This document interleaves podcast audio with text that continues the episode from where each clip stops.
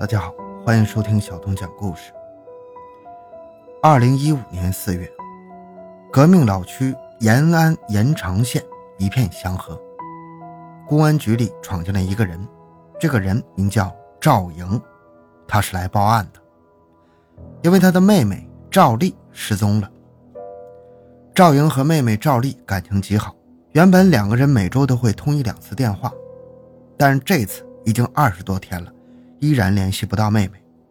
赵莹也曾去妹妹家中查看，但是家里空无一人。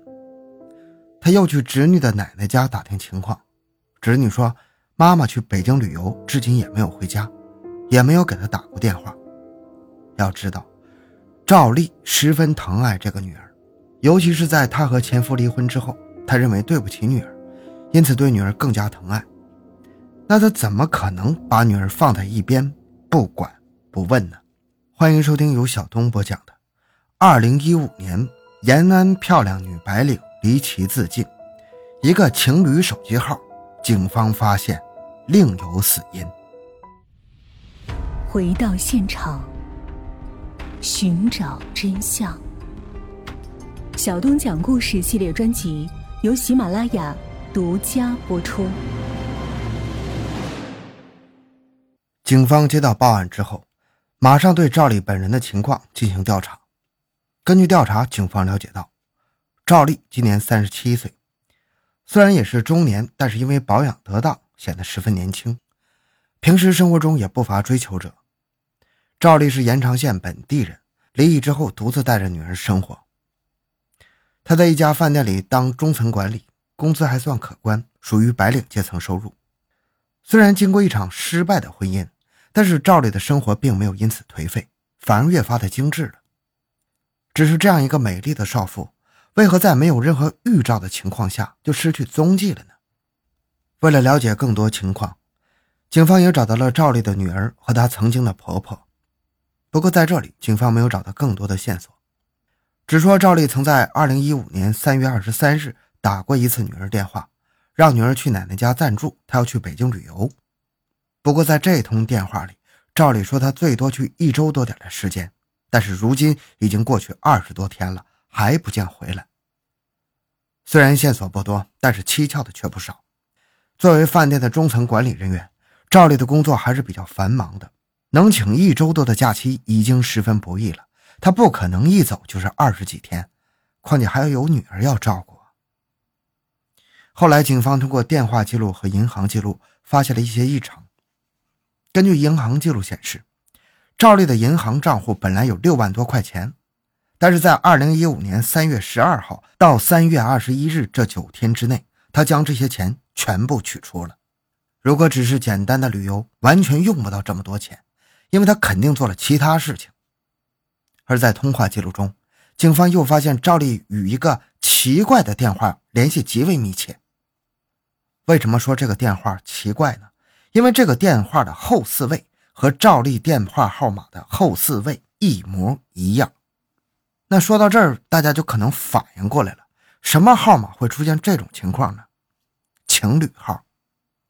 因为赵丽已经离异了，也没听说过她有什么新的感情了，那这个情侣号就显得更加可疑了。警方马上对这个情侣号展开调查。由于手机号实名制普及，警方很快容易查到了手机的实名人，但是这个结果大出警方的意料，对方竟然是赵丽的侄女。原来赵丽曾经借过侄女的身份证，原来赵丽曾经借过侄女的身份证，想来这个情侣号就是在那个时候办的，因为这个电话号是谁在用，谁也不知道。不过警方已经确定这个电话号很可疑，便将重点放在查找这个电话号的通话记录上。经过调查，警方发现这个情侣与一个姓张的女士曾经联系极为密切。为了查清这个情侣号的身份，警察专程去拜访了张女士。张女士见到警方的时候也十分纳闷啊，但是在听了警方的讲解之后，她先是恍然大悟，然后又陷入了一阵后怕之中。原来张女士是在微信上认识的这个手机号的主人，这个人网名叫陕北男人，名叫李强，自称是某地粮食局处长。当时李强对张女士十分殷勤，每天嘘寒问暖，言语之间也展现出了自己的雄厚的财力。不久之后，张女士便被李强俘获，与其谈起了恋爱。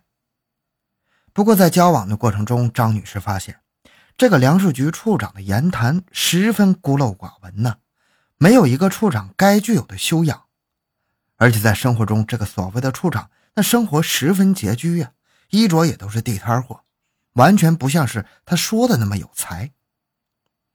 张女士多次向李强提出自己的疑问，但是李强要么是满嘴谎言，要么就是搪塞敷衍。张女士觉得这个人不太靠谱，不是一个可以托付终生的人，因此与他断了来往。如今听到警方这么一说，这个李强竟然和另一个女人的失踪有关，这让他有些不禁害怕呀。警方一边让张女士不要紧张，一边以张女士的名义和李强发了微信。这个李强见张女士竟然主动要和他见面，那当然是喜出望外呀，当下就表示要在盐城县的某个宾馆见面。为什么要选择宾馆呢？那自然不言而喻啊。但是他这次推开房间的时候，看到的不是张女士，而是盐镇一带的警察。在将李强缉拿归案之后，警方马上对其展开审问。经过侦查人员的反复询问，李强终于讲出了事实。原来这个李强并非他的真名，他的真名叫白军，四十五岁，也是盐城县人。不过白军不是什么粮食局处长，而是一个在各地劳务市场打零工的农民工。并且李强在老家是有老婆孩子的，这一点张女士也不知道。在问到和赵丽的关系时，李强表示两人只是朋友关系，他并不知道赵丽现在在哪里。不过白军说在二零一五年三月二十一日的时候，两人曾经见过一面。当时赵丽要去北京旅游，所以说找他借一千块钱。白军顾念朋友的情谊，而且大家都是老乡，因此专门打摩的到了白家川村，给赵丽送了一千块钱。根据白军所说，他从此以后就没再见过赵丽，两人也一直没有联系。虽然白军的口供和赵丽去北京的事情能够联系到一起，但其中却是漏洞百出啊。赵丽已经从银行卡里取出了六万块钱，他为什么还要向白军借着区区的一千块呢？而且白军所用的手机也十分的蹊跷，这部手机不论是型号还是颜色，都与赵丽所用的手机相似。为了确认这一点，警方专门找来了赵丽的女儿。赵丽女儿也证实，这就是赵丽的手机呀、啊。如果赵丽的失踪和白军没有关系，那这个白军为什么要撒这么多谎？于是警方马上调查了白家川村路上的监控，这次警方又发现了一个重大的线索。虽然白军的确去了白家川村，但他并不是打摩的，而是自己开着农用小三轮去的。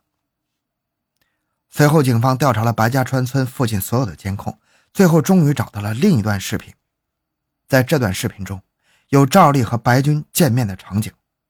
视频显示，赵丽和白军会面之后，当即就坐在了白军的三轮车上，两人一起离去。